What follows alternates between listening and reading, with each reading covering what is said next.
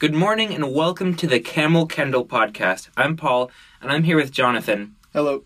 And today we're talking about a fruit of the Holy Spirit. A fruit of the Spirit is a biblical term that um, talks about an attribute of a Christian life according to Paul the Apostle. And he lists a few of these in his letter to the Galatians when he says, But the fruit of the Spirit is love, joy, peace, forbearance, or patience, um, kindness, goodness, faithfulness, gentleness, and self control. Today, Jonathan and I are talking about the fruit of the Spirit, kindness. Um, a few verses about kindness, what that is, and what the ramifications or the effects of kind of being kind in our life are. In Proverbs chapter 11, verses 16 and 17, it says, A gracious woman gains honor, but violent men gain only riches. A kind man bene- benefits himself, but a cruel man brings disaster on himself. Also in Proverbs, in chapter 14, verse 31, it says, The one who oppresses the poor insults their maker, but the one who is kind to the needy honors him. Also in Ephesians chapter 4, verse 32, it says, And be kind and compassionate to one another, forgiving one another, just as God also forgave you in Christ.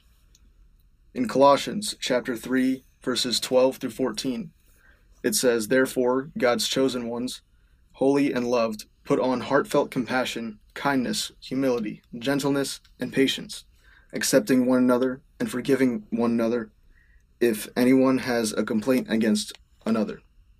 Just as the Lord has forgiven you, so also you must forgive. Above all, put on love, the perfect bond of unity. The fruit of the Spirit is kindness isn't a representation of anything we are, but it should be a representation of Christ, a representation of Jesus and who he is. Jesus was kindness. There are many things that Jesus was. Jesus was truth. Jesus was love. But one of those things is kindness. And when we are following him, when we claim to be followers of God, followers of Jesus, we are representing who he is, aiming to make ourselves like him. And it's really important that we represent him well, that we strive to be kind, to show kindness to other people. So this past Saturday, I was at Steak and Shake with a few friends, and one of them decided to pick up the check for the whole table. There were five of us there, and he decided to pay for all of us. And he didn't do this so we could thank him or get any praise, but he he did this out of his kind heart. He did this just to show that he loved us. That's what kindness is. It's a showing of love. Yeah, that kind of reminds me of um, last Friday. I was in downtown Orlando. I got out of school early and I stopped down there with one of my friends. Um, and we were we were eating lunch at a pizza place down there, a local pizza shop. And me being me, I, I love pizza, probably my favorite food. I naturally ordered too much, and I had an extra slice left over. It was one of those big New York style pizzas. It was like a really big slice, and so we had this piece of pizza left over, and I didn't know what to do with it. Um, I wasn't going to be home for a while, so I didn't really want to leave it sitting in my car and have my car smelling like pizza for a few months and probably have it be warm and gross.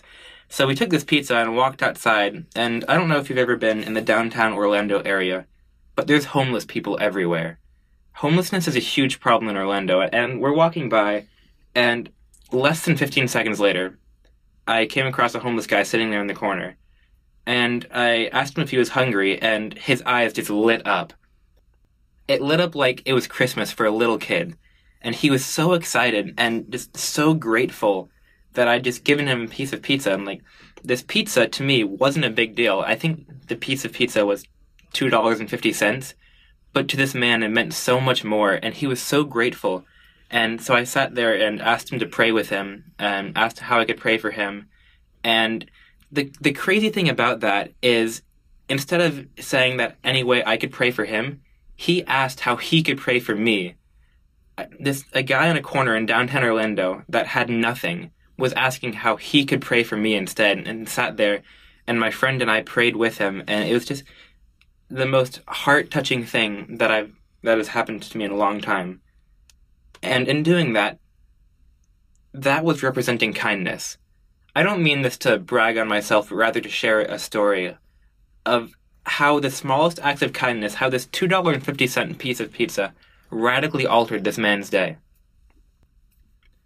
Dear God, thank you for your Son. Thank you that we have the fruit of the Spirit and that we know what those are, that we can strive for to follow your Son better, to represent him to other people. We ask that we would have kindness, that we would be able to show kindness to other people, that we yeah, that we would be able to represent your son well, to show kindness to those we come in contact with. I pray today that as we go out with our days and for the rest of our lives, that you would help us to do that, to not get angry and bitter, but to have kindness and compassion for other people. Thank you for tuning into the Camel Kendall podcast. Thank you for engaging scripture with us. We'll see you back here tomorrow. Bye. Bye.